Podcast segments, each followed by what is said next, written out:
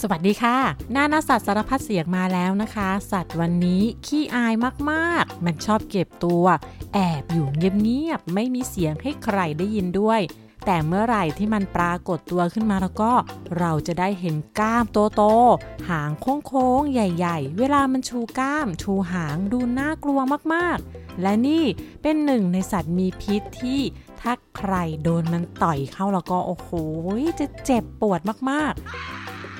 และความพิเศษที่ไม่เหมือนใครก็คือ พิษของมันอยู่ที่ปลายหาง มันคือแมงป่อง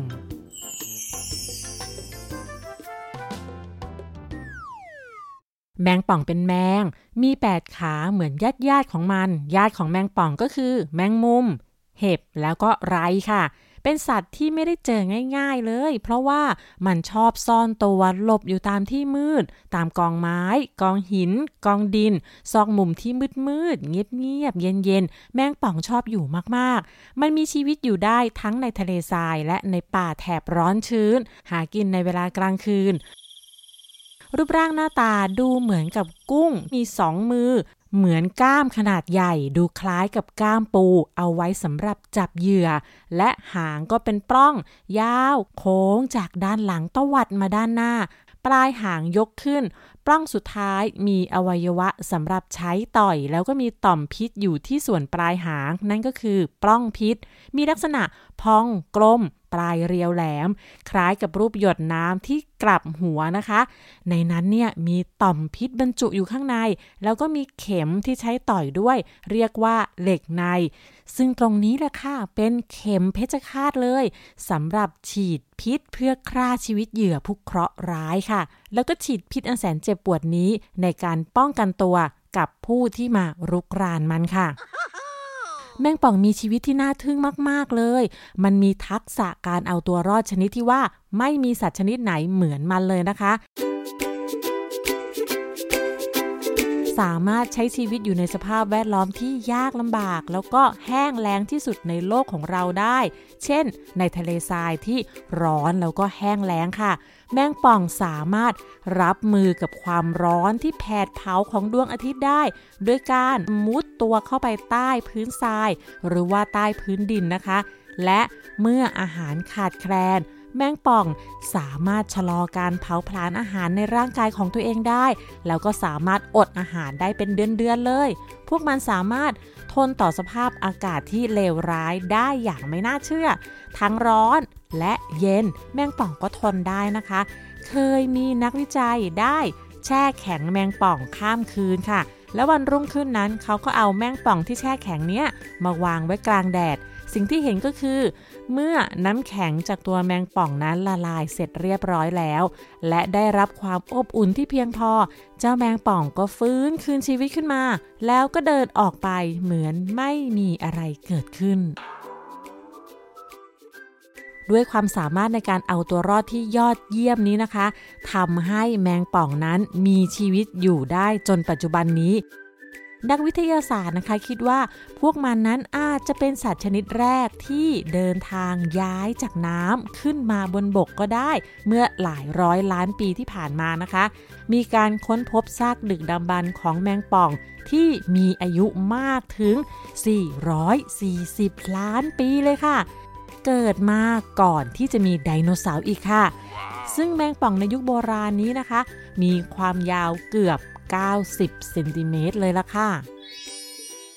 โดยปกตินะคะนิสัยของแมงป่องเนี่ยมันเป็นสัตว์ที่สงบเงียบ แต่ว่าถ้ามันถูกรบกวนนะคะ มันก็จะยกหางที่งองออยู่ด้านหลังเนี่ยชูขึ้นเพื่อขู่ศัตรูค่ะ แล้วก็จะต่อยเพื่อป้องกันตัว มันมีตาอยู่บนหัว 1 คู่ แล้วก็ตาด้านข้างอีก 3 คู่ค่ะ ถึงแม้ว่ามันจะมีตาอยู่มากมายหลายดวงเลย แต่การมองเห็นนั้นไม่ดีเลยค่ะ การที่มันมองเห็นได้ไม่ค่อยดีนั้น ก็ไม่ได้เป็นอุปสรรคอะไรต่อการดำรงชีวิตนะคะ เพราะว่าคอดอยเรื่องสายตานั้นถูกแทนที่ด้วยสิ่งอื่น ร่างกายแมงป่องปกคลุมด้วยเส้นขนเป็นจำนวนมาก โดยเฉพาะขนบริเวณปล้องพิษค่ะ ซึ่งขนเหล่านี้จะสามารถรับความรู้สึกจากการเคลื่อนไหวของอากาศ การเคลื่อนไหวของพื้นดิน และการสั่นสะเทือนของสิ่งแวดล้อมได้ดีมาก ๆ แมงป่องจะชูหางทันทีที่มีความสั่นสะเทือนเคลื่อนไหวของสิ่งต่างๆ รอบตัว เมื่อมีเหยื่อ หรือมีศัตรูเข้ามาใกล้ มันก็จะสามารถใช้หางของมันต่อสู้ แล้วก็จัดการกับเหยื่อได้อย่างแม่นยำค่ะ ทั่วโลกนะคะ มีแมงป่องอยู่ประมาณ 1,200 ชนิดค่ะ แล้วใน 1,200 ชนิดนั้น พบชนิดที่มีพิษร้ายแรง 50 ชนิดค่ะ บางชนิดมีพิษรุนแรงมากๆ แมงป่องที่มีพิษร้ายแรงที่สุดมีชื่อว่า Dead Stalker มีขนาดเกือบ 5 นิ้วเลยค่ะ อยู่ในทะเลทรายทางตอนเหนือของแอฟริกา และในตะวันออกกลางค่ะ แล้วก็มีแมงป่องชนิดหนึ่งชื่อว่า Black Spitting อยู่ที่แอฟริกาใต้ค่ะ เจ้าตัวนี้มีความสามารถในการพ่นพิษออกจากปลายหางได้ด้วยละค่ะ ความพิเศษของแมงป่องอีกอย่างที่แปลกแล้วก็แตกต่างจากสัตว์อื่นๆ ก็คือ ภายใต้ผิวอันดำทะมึนของมันนั้น สามารถเรืองแสงได้ค่ะ ตัวแมงป่องนั้นจะมีสารเรืองแสงที่จะเห็นเป็นสีเขียวๆฟ้าๆนะคะ จะปรากฏให้เห็นอย่างชัดเจนแล้วก็สวยงาม เรื่องรองในความมืดเมื่อกระทบกับแสงอุลตราไวโอเลตค่ะ เจ้าสารเนี่ยจะฝังตัวเป็นชั้นบางๆ อยู่ในเปลือกของแมงป่อง ถึงแม้ว่าแมงป่องจะตายไปแล้วเป็นเวลานาน คุณสมบัติเรืองแสงนี้ก็ยังคงอยู่ค่ะ ทีนี้มาถึงพิษของแมงป่องกันบ้างนะคะ แมงป่องนั้นจะต่อยเหยื่อด้วยการใช้ปลายหาง จิ้มลงไป ตรงนั้นจะมีเข็มพิษเรียกว่าเหล็กใน แล้วก็หลั่งสารพิษออกมาจากต่อมพิษค่ะ คนที่โดนแมงป่องต่อยจะเห็นรอยแผลที่มีลักษณะคล้ายเข็มแทงรูเดียวค่ะ บางครั้งอาจจะเป็นรอยไหม้พิษของแมงป่องจะทำให้เกิดอาการปวดมากๆ แล้วก็อักเสบบริเวณที่ถูกต่อยค่ะ โดยทั่วไปแล้วเนี่ยการถูกแมงป่องต่อยเนี่ยก็ไม่ทำให้คนเราเสียชีวิตได้ค่ะ และสำหรับใครที่ถูกแมงป่องต่อยนะคะ ก็สามารถดูแลตัวเองได้ โดยการทำความสะอาดแผลค่ะ แล้วก็ห้ามขยับบริเวณที่ถูกต่อยนะคะ ใช้ผ้าพันแผลพันไว้ ประครบด้วยน้ำแข็งกินยาแก้ปวดแล้วก็ไปหาคุณหมอค่ะ เพราะเราไม่รู้ว่าจะเกิดอาการรุนแรง บวมมาก ปวดมาก หรือว่าแพ้พิษแมงป่องหรือเปล่า เพราะถ้าเป็นอย่างนั้นแล้วก็ก็ต้องเข้ารับการรักษาในโรงพยาบาลค่ะตอนนี้ก็มาถึงคำถามแล้วนะคะ มีคำถามที่จะถามลุงหมอเกษตร นายสัตวแพทย์เกษตรสุเตชะค่ะ คำถามก็คือ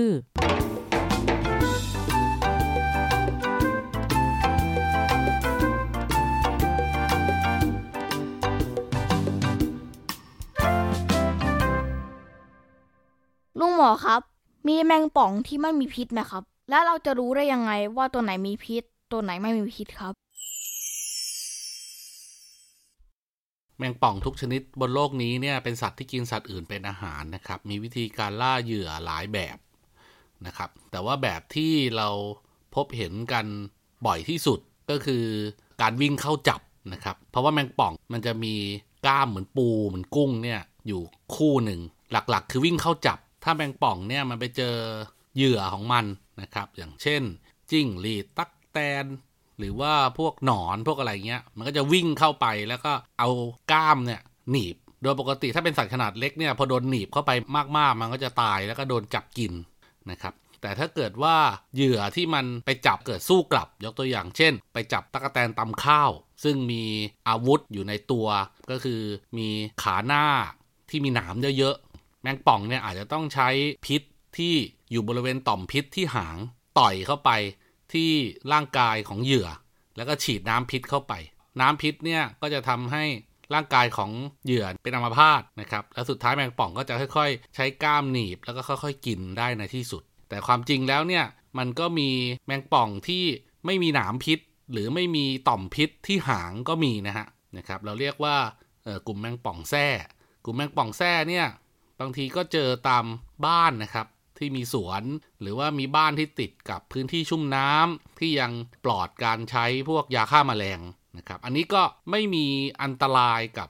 มนุษย์เลยนะครับ ซึ่งแตกต่างจากแมงป่องที่มันมีต่อมพิษ แล้วก็มีหางยาวๆนะครับ แล้วก็สามารถต่อยได้โดยใช้หางเนี่ย อันนั้นจะเป็นอันตรายต่อมนุษย์นะครับ ซึ่งลักษณะแบบนี้เนี่ยมันก็เป็นความหลากหลายทางพันธุกรรม ความหลากหลายทางชีวภาพ ความหลากหลายทางชนิดของแมงป่อง แมงป่องเนี่ยเป็นสัตว์มีพิษนะครับปริมาณพิษกับขนาดตัวจะไปด้วยกันยกตัวอย่างเช่น ตัวเล็กก็พิษน้อย ตัวใหญ่ก็พิษใหญ่ มันก็จะมีแมงป่องบ้าน ตัวสีครีมครีมสีน้ำตาล ตัวขาวขาวตัวก็ความยาวประมาณนิ้วชี้ผู้ใหญ่ประมาณนี้นะครับ แต่มันจะมี แมงป่องช้างนะครับอันี่ตัวดำๆตัวใหญ่อาจจะความกว้างได้ถึงประมาณ 2 นิ้วผู้ใหญ่นะครับก็คือเอานิ้วชี้กับนิ้วกลางมาคู่กัน แล้วก็ดูมันก็จะได้ประมาณความกว้างของแมงป่องช้าง ตัวสีดำๆนะครับพบตามสวนตามป่านะครับก็ถือเป็นสัตว์ผู้ล่าเป็นสัตว์กินสัตว์ชนิดหนึ่งที่กินแมงและแมลงขนาดเล็กกว่ามันเป็นอาหาร แมงป่องเนี่ยมันเป็นสัตว์ที่มีประโยชน์นะครับ มันช่วยกำจัดแมลง มันช่วยดูแล ให้บ้านเราเนี่ย หรือว่าสวนของเราเนี่ย มีมแมลงน้อยๆ หรือมีแมงมีพิษน้อยๆ แต่ในขณะเดียวกันตัวมันเองก็มีพิษ แล้วก็สามารถทำอันตรายมนุษย์ได้ ถ้าเราไปรบกวนมัน หรือว่าเราเดินไปโดยไม่ระวังครับ โอเค แล้วถ้าเราเจอแมงป่อง เราจะต้องทำยังไงหรอครับ มี 2 กรณี กรณีที่ 1 เราเดินไปแล้วเจอมันก่อน อย่างเช่นเรากำลังเดินไปในสวนแล้วรู้สึกว่าได้ยินเสียงกรอบแกบกรอบแกบข้างหน้า แล้วพอมองไปเอา้า แมงป่องกำลังกินอาหาร หรือกำลังตั้งท่าเตรียมพร้อมที่จะปกป้องตัวเองนะครับก็คือยื่นก้ามมาข้างหน้าแล้วก็ยกหางขึ้น เพื่อเตรียมตัวที่จะต่อย ถ้าเจอแบบนี้เนี่ยก็ง่ายมากๆ เดินเลี่ยงไปทางอื่นนะครับเพราะแมงป่องเป็นสัตว์ที่เคลื่อนที่ได้ช้า ถ้าจำเป็นต้องเดินไปทางนั้น ก็หาไม้แถวนั้นแล้วก็ เขี่ยเขี่ยแมงป่องให้พ้นทางเดินของเรานะครับอันนี้ง่ายมากๆ อย่างที่ 2 คือเดินไปจะเอ๋กันโดยบังเอิญ ยกตัวอย่างเช่น ตอนกลางคืนมีคนมาหาที่บ้านเราก็เดินออกไป แล้วเผอิญว่ามารู้สึกตัวอีกทีเนี่ยแมงป่องมันอยู่ที่เท้าเราแล้ว บางคนก็ตกใจนะครับ จะร้องออกมาหรือกระโดดหรือวิ่งหนี ก็สุดแล้วแต่ได้ทั้งนั้นนะครับ เนื่องจากแมงป่องมันไม่มีหู มันรับรู้เสียงโดยการสั่นของพื้นดินเป็นหลัก นะครับจะตะโกนดังแค่ไหนมันก็ไม่ได้ยิน เพราะฉะนั้นเนี่ยถ้าเจอแบบนี้ก็ทำ2ออย่างครับหนึ่งก็คือหันหลังเดินหนีเลย ไม่ไปต่อ เพราะว่าถ้าไปต่อแมงป่องมันอาจจะต่อยเราได้นะอย่างที่ 2 ก็คือหยุดอยู่เฉยๆเลยครับแล้วดูด้วยแมงป่องมันจะเอายังไง ปกตินะครับแมงป่องเนี่ยมันจะไม่ทำร้ายสัตว์ที่ใหญ่กว่ามันโดยไม่จำเป็นนะครับเหตุผลเพราะว่ามันไม่มีประโยชน์ในการที่มันจะใช้พิษไปเพื่อทำร้ายคนอื่น โดยไม่ได้ผลประโยชน์ทางด้านกินอาหาร เพราะนั้นเนี่ยพิษของมันเนี่ยมันสู้มันเก็บไว้เพื่อฉกเหยื่อ แล้วก็สามารถกินอาหารนั้นได้ดีกว่า เพราะว่าคนเนี่ยแม้จะเป็นเด็กมันก็ใหญ่กว่าแมงป่องเนี่ยหลายร้อยหลายพันหลายหมื่นเท่านะครับแมงป่องมันก็คิดนะครับในการที่แต่ละครั้งที่มันจะปกป้องตัวเนี่ยถ้าไม่จำเป็นจริง ๆ มันก็ไม่ทำเพราะฉะนั้นเนี่ยต่างคนต่างอยู่ดีที่สุดนะครับ แล้วก็เดินไปไหนมาไหน โดยเฉพาะเวลากลางคืน ให้ใส่รองเท้าหุ้มส้นมีไฟฉายก็จะช่วยได้ครับ และมีตัวอะไรกินแมงป่องเป็นอาหารบ้างครับ สัตว์ที่กินแมงป่องเป็นอาหาร อันดับหนึ่งก็คือตุ๊กแกนะครับ ตุ๊กแกบ้านนี่แหละครับ อันดับสองก็คือปาดกบเขียดคางคก ขนาดใหญ่ ก็สามารถกินแมงป่องเป็นอาหารได้นะครับสามก็คือกลุ่มนกอย่างเช่น อีกา นกกระว่าวนกกระปูด พวกนกตัวใหญ่ ๆ ที่เป็นสัตว์ผู้ล่ามี จะงอยปากแข็งๆเนี่ยครับก็จะสามารถปกป้องตัวเองจากแมงป่องได้ อันดับต่อไปก็คือถ้าเป็นในป่าเนี่ยก็คือกลุ่มชมดอีเห็น ลิง พังพรนะครับ พวกนี้ก็จะกินแมงป่องเป็นอาหารเลยโดยตรงนะครับ เจอกันเมื่อไหร่ก็โดนกิน อีกกลุ่มหนึ่งก็คือพวกตะขาบ ทั้งแมงป่องและตะขาบเป็นอาหารของกันและกันนะครับ ถ้าโชคร้ายไปเจอกันว่าใครตัวเล็กกว่า ก็จะโดนกินนะครับ อย่างเช่น ตะขาบใหญ่กว่าแมงป่องก็จะกินแมงป่องเป็นอาหาร แล้วก็ใช้พิษสู้กันครับ ซึ่งเรื่องแบบนี้เนี่ยก็ถือว่าเป็นหนึ่งในวงจรของธรรมชาตินะครับ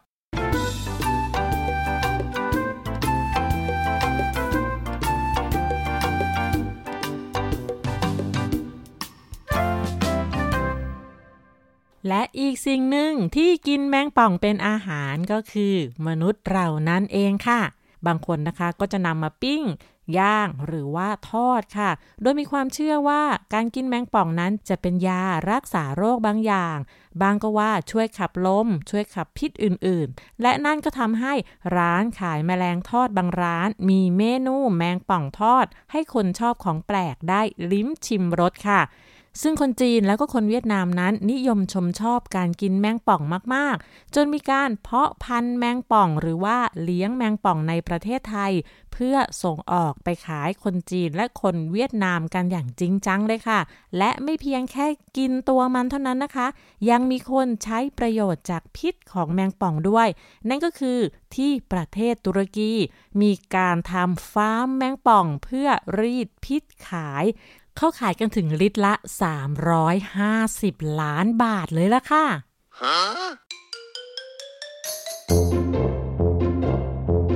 เจ้าของฟาร์มแมงป่องแห่งหนึ่งที่ประเทศตุรกีนะคะ เขาเล่าว่าที่ฟาร์มของเขานั้นมีแมงป่องมากกว่า 20,000 ตัว โดยแต่ละวันจะรีดพิษได้ประมาณ 2 กรัมเท่านั้นเองนะคะ ซึ่งถือว่านิดเดียวค่ะ พิษเหล่านี้จะถูกนำไปแช่แข็ง จากนั้นก็แปรรูปเป็นผง แล้วก็รวบรวมส่งขายในประเทศยุโรปค่ะ เพื่อใช้เป็นส่วนประกอบในการผลิตยาปฏิชีวนะ เครื่องสำอาง แล้วก็ยาแก้ปวดค่ะ ด้วยราคาขายพิษแมงป่องที่สูงริบลิ่วขนาดนั้นนะคะ ก็ทำให้มีหลายคนอยากได้อยากเป็นแบบนี้บ้าง ก็เลยมีการเปิดฟาร์มรีดพิษแมงป่องเกิดขึ้นมากมายในต่างประเทศค่ะ ซึ่งเรื่องนี้ก็เป็นที่กังวลใจกันนะคะว่าอาจจะทำให้แมงป่องบางสายพันธุ์เสี่ยงต่อการสูญพันธุ์ได้ค่ะ เพราะว่าถึงจะมีฟาร์มเพาะเลี้ยงนะคะ แต่นั่นก็ไม่ได้หมายความว่าแมงป่องในธรรมชาติจะปลอดภัยนะคะ เพราะว่าตามปกตินั้น เจ้าแมงป่องเนี่ยเป็นสัตว์ที่ขยายพันธุ์ได้ช้ามากๆ เพราะว่ามันนั้นตั้งท้องนานถึง 7 เดือน บางชนิดอาจใช้เวลาตั้งท้องนานเป็นปี กว่าจะออกลูกมาในแต่ละครั้งค่ะ ดังนั้นโอกาสที่จะมีแมงป่องไม่เพียงพอต่อความต้องการก็มีมากขึ้น แน่นอนค่ะ คนขายเขาก็ต้องหามาจากธรรมชาติเพราะว่าสิ่งเหล่านี้ได้มาแบบฟรีๆ ไม่ต้องเสียเวลาเพาะเลี้ยง ไม่มีต้นทุนในการดูแล และเรื่องนี้ก็เกิดขึ้นแล้วในประเทศอิหร่านนะคะ มีผู้คนมากมายสนใจอยากเลี้ยงแมงป่องมาก ด้วยความที่เขารู้กันว่ามันขายพิษได้ในราคาสูง จนนำไปสู่การออกล่าแมงป่องในธรรมชาติเพื่อจับมาเลี้ยงค่ะ ซึ่งนั่นจะนำไปสู่ผลลัพธ์ที่อันตรายต่อการมีชีวิตของแมงป่องในธรรมชาติ อาจจะทำให้แมงป่องในธรรมชาติหลายสายพันธุ์ เผชิญกับการสูญพันธุ์จากท้องถิ่นนั้นๆ จนรัฐบาลนั้นมีการสั่งห้ามไม่ให้เปิดฟาร์มเพาะเลี้ยงขึ้นใหม่แล้วนะคะ ถ้าใครฝ่าฝืนแล้วก็ต้องได้รับโทษทางกฎหมายค่ะ ความน่าสนใจและความน่าชื่นชมที่สุดของแมงป่องก็คือการเลี้ยงลูก แมงป่องนั้นออกลูกเป็นตัวค่ะ ซึ่งก็แปลกไปจากแมงและแมลงอื่น ๆ ที่ออกลูกเป็นไข่ แล้วมันก็เป็นสุดยอดคุณแม่ ที่เลี้ยงดูลูก ๆ เป็นอย่างดีด้วย ไม่ใช่ดีธรรมดา ดีมาก ๆ เลย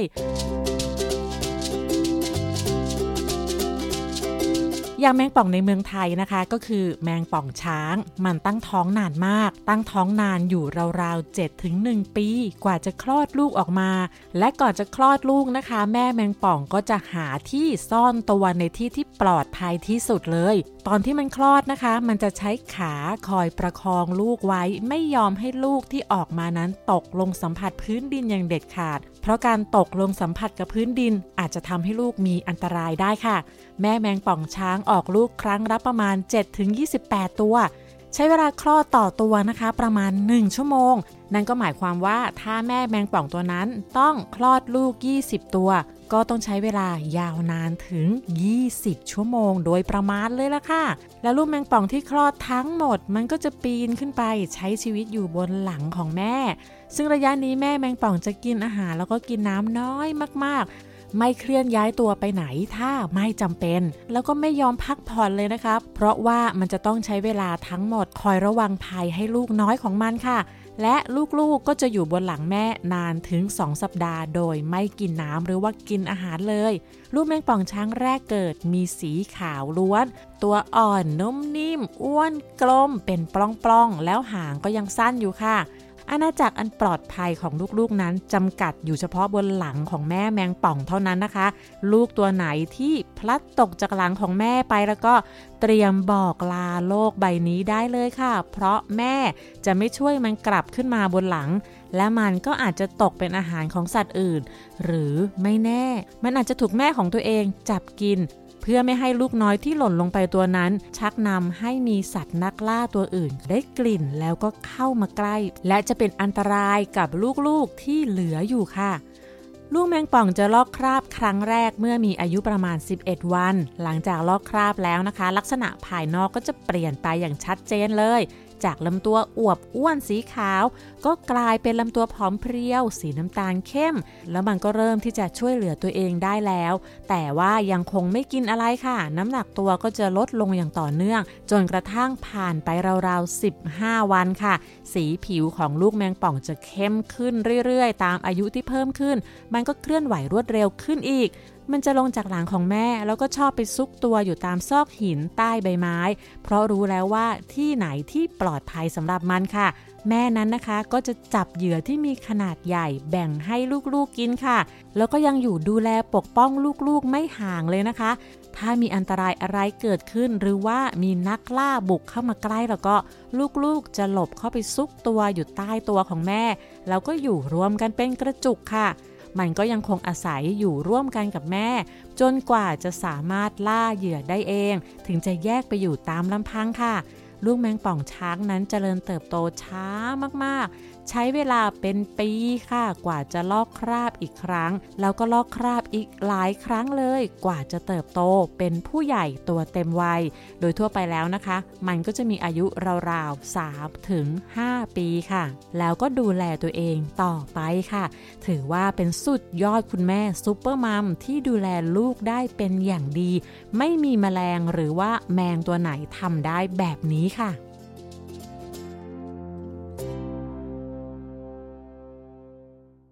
ได้เวลาของตำนานเรื่องเล่าแมงป่องแล้วค่ะ วันนี้เป็นเรื่องจากประเทศอียิปต์ เรื่องราวของเทพีผู้พิทักษ์ที่มีชื่อว่าเซอร์เกตเทพธิดาผู้ยิ่งใหญ่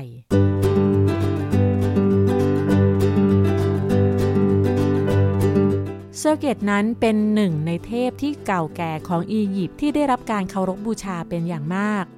มีความเกี่ยวข้องกับการรักษา เวทมนต์ และการปกป้องสิ่งชั่วร้าย เป็นหญิงสาวสวยกางแขนออกในท่าปกป้อง โดยมีแมงป่องอยู่บนหัว ในอียิปต์โบราณนั้นมีแมงป่องอยู่มากมาย และเป็นอันตรายกับผู้คน พิษของแมงป่องนั้นร้ายแรงแล้วก็เจ็บปวดเทพีเซอร์เกตชื่อของเธอนั้นมีความหมายว่า ลมหายใจ เครื่องรางของเซอร์เกตจะถูกพกติดตัวไปด้วย ด้วยความเชื่อว่าจะช่วยปกป้องผู้คนจากการกัดของแมงป่อง และช่วยให้พวกเขาหายใจได้ถ้าถูกกัด ไม่เพียงแต่เป็นผู้ปกป้องพิษร้ายเท่านั้นยังเป็นผู้พิทักษ์แม่และเด็กที่เพิ่งคลอดให้ปลอดภัยอีกด้วย มีเรื่องเล่าว่าเซอร์เกตนั้นเป็นหนึ่งในเทพผู้พิทักษ์โค้งแม่น้ำบนเส้นทางน้ำสู่สวงสวรรค์ เธอถูกอัญเชิญในงานศพด้วยความสามารถทางเวทมนต์ของเธอ สามารถช่วยคนตาย ให้หายใจได้อีกครั้ง เมื่อพวกเขาเกิดใหม่จากร่างกายของพวกเขาในชีวิตหลังความตายและเธอก็สามารถลงโทษผู้ที่ใช้ชีวิตในทางที่ผิด ผู้ที่ไม่คู่ควรที่จะมีลมหายใจด้วยการให้หายใจไม่ออก ในบทบาทของเซอร์กิตในเทพแห่งความตาย และชีวิตหลังความตาย ยังมีหน้าที่รับผิดชอบปกป้องอวัยวะของกษัตริย์ที่ตาย แล้วนำไปทำเป็นมัมมี่ การทำมัมมี่จะแยกอวัยวะภายในไว้ในโหล เธอจะปกป้องดูแลอวัยวะเหล่านี้ จนกว่ากษัตริย์จะต้องการมันอีกครั้ง เมื่อเขาเกิดใหม่หลังความตาย ผู้ที่นับถือและบูชาเธอในยุคนั้นรู้จักกันในนาม ผู้ติดตามของเซอร์กิต ล้วนแต่เป็นแพทย์ทั้งหญิงและชายที่มีความสามารถในการรักษาผู้ป่วยด้วยยาต่างๆ และประกอบพิธีกรรม พวกเขามีคาถาเพื่อช่วยในการรักษา และประโยคสุดท้ายของคาถานั้นก็คือคำว่า เจ้าพิษ เจ้าจงออกมาหาข้าข้าคือเซอร์เกตในคาถานี้แพทย์จะท่องบทประหนึ่งว่าคนไข้กำลังสนทนากับเทพีเซอร์เกต และเมื่อพูดประโยคสุดท้าย พิษก็จะออกจากร่างกายของผู้ป่วย เรียกได้ว่าเทพีเซอร์เกตผู้มีแมงป่องเป็นสัญลักษณ์นี้ คือผู้ที่ช่วยเหลือ ดูแล พิทักษ์ปกป้องชาวอียิปต์ตั้งแต่แรกเกิด และตลอดชีวิตของเขา แม้กระทั่งชีวิตหลังความตาย และทั้งหมดนั้นก็คือเรื่องราวของแมงป่องค่ะ แล้วพบกันใหม่ในคราวหน้านะคะ วันนี้สวัสดีค่ะ